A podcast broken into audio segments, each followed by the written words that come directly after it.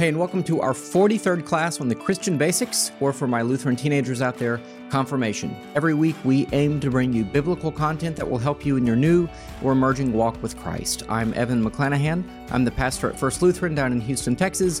And this week, we're looking at the Holy Spirit and the Festival of Pentecost. Let's roll.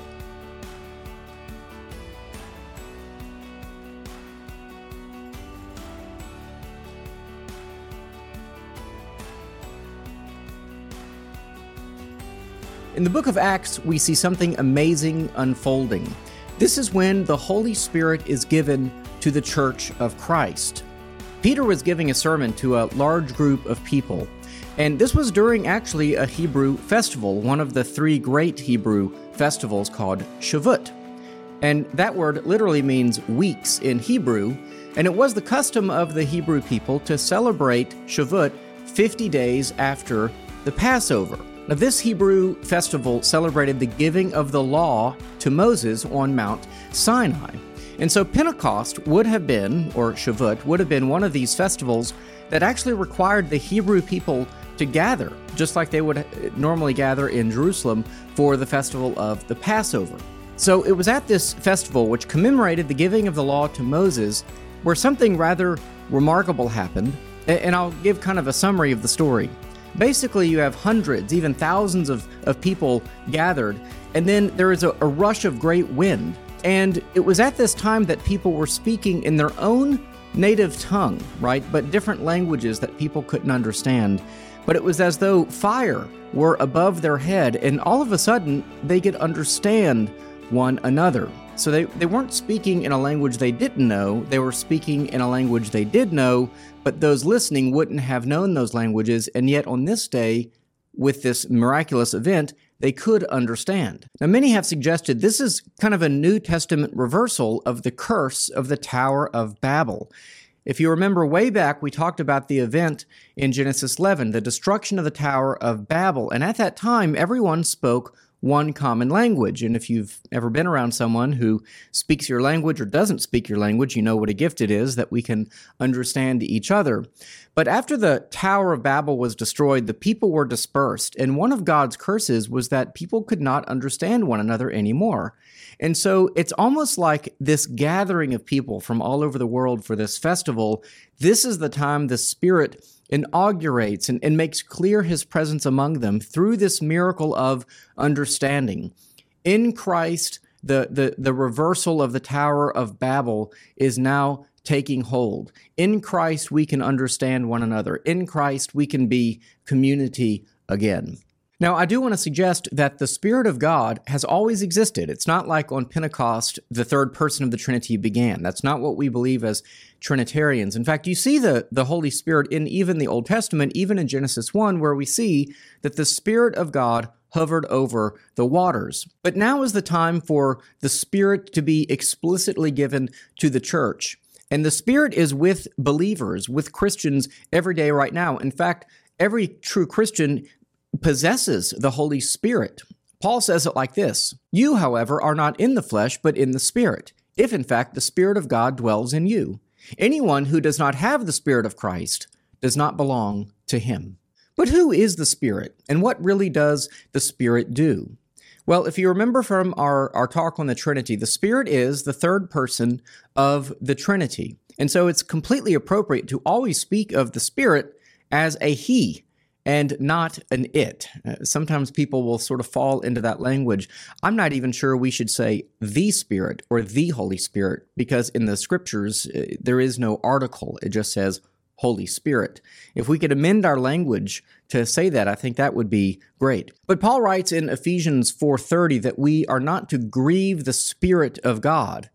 Well, if the spirit is something like the force from Star Wars or something silly like that, that that cannot be grieved. You can only grieve a person. So to be clear, the spirit of God is a person.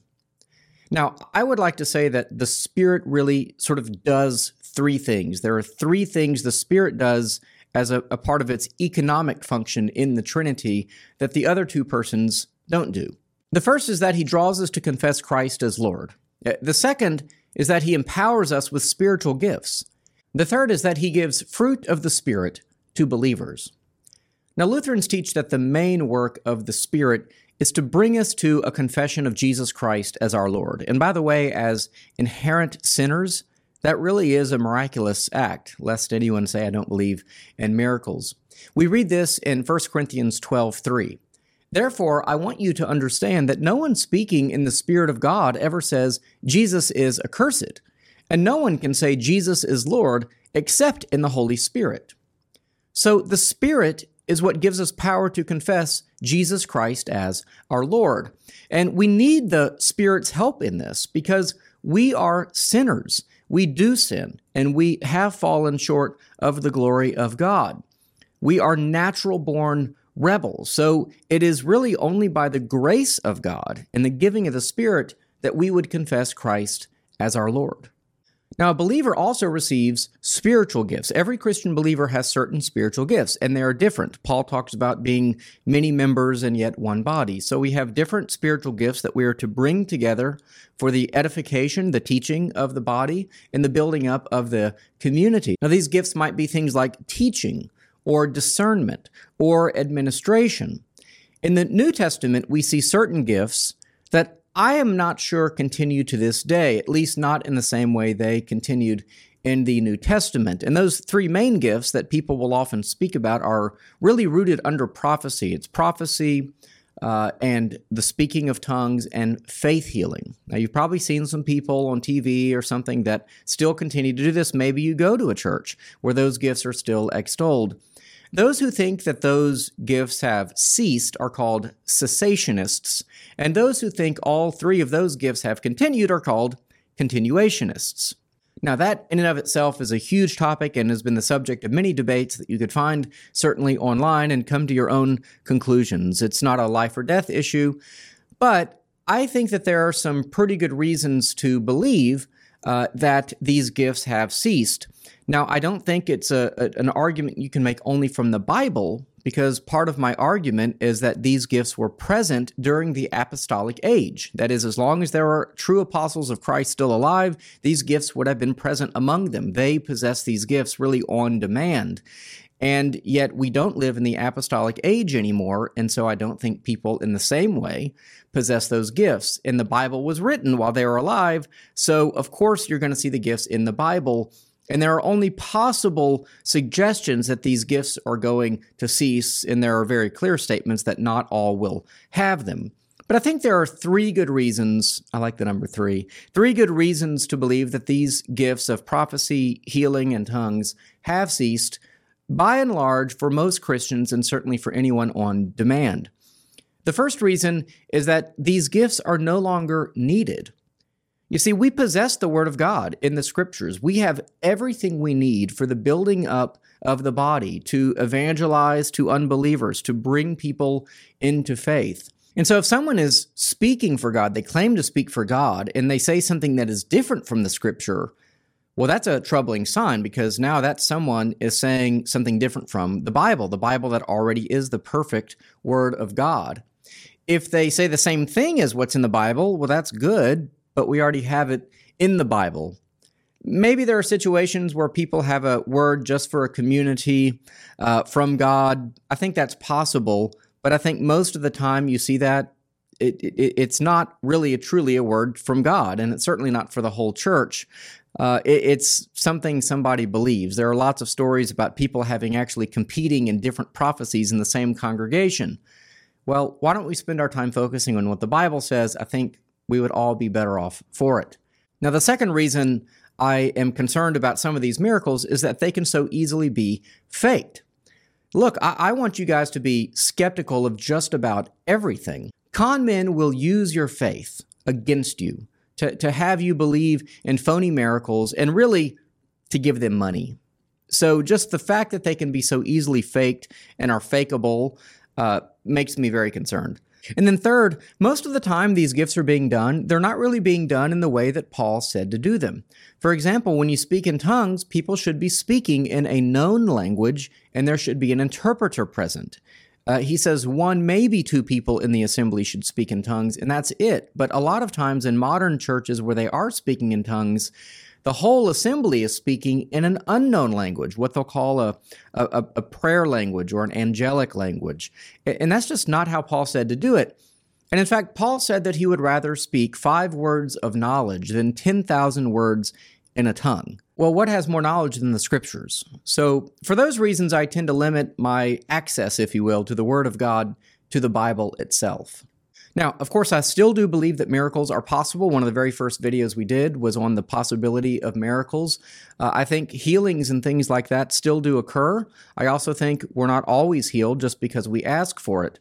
And I don't believe that people today possess the same ability to, to harness these gifts on demand like the apostles, like Peter and Paul clearly could. They perform many miracles in the book of Acts. And so most of the time you see folks on TV claiming to have these abilities, they're really abusing the Spirit of God, not using the Spirit of God. And besides, why make these gifts so important? Right? There are other spiritual gifts given. They are also very important. Do you know that faith itself is one of the spiritual gifts. We need faith. We need people with the ability to believe in things uh, that we can't see. And I'm not talking about like the, the doctrine of the Trinity or something like that, or an, an article of faith we would confess, but I mean just believing that uh, that God is still at work, that things are, are are going to get better. This is could be the way that God is working through things. That's a that's a gift that not everyone possesses. And even as I said, things like administration, that's a gift. If you've ever been around someone who is totally unorganized and then someone who is, it's a gift to do that and it helps the body. Now, the Spirit also helps us to bear fruit in our lives. If you ever went to like vacation Bible school when you were a kid, you might have had a whole week just looking at these fruits. There are nine of them that Paul mentions in the book of Galatians. And as I read them, I want you to just ask yourself are these things that I would want more of in my life or less? These are what Paul says are the fruits of the Spirit love, joy, peace, patience, kindness, goodness, faithfulness, gentleness, and self control. Yeah, don't we all want more of those in our life? In fact, I don't think it's out of bounds to suggest that you can, to a degree, notice a Christian from a non Christian simply because a Christian possesses the Spirit and therefore they have these fruits. These are fruits that they are going to live out in their life. So, who is the Spirit and what does the Spirit do? Well, if you confess Christ as your Lord, don't take too much credit for that. We would say that is actually the Spirit in you drawing you to a confession of Christ as your Lord. And that also means that you can be certain that the Spirit of God will give you His fruits and his gifts. Well, thanks so much for joining me this week. Next week, we're going to look at St. Paul. We've talked about his letters. In fact, we just quoted several of his letters. But who was he? What really is his story of what we call conversion? I don't really like the word conversion. But who was he? Where did he come from?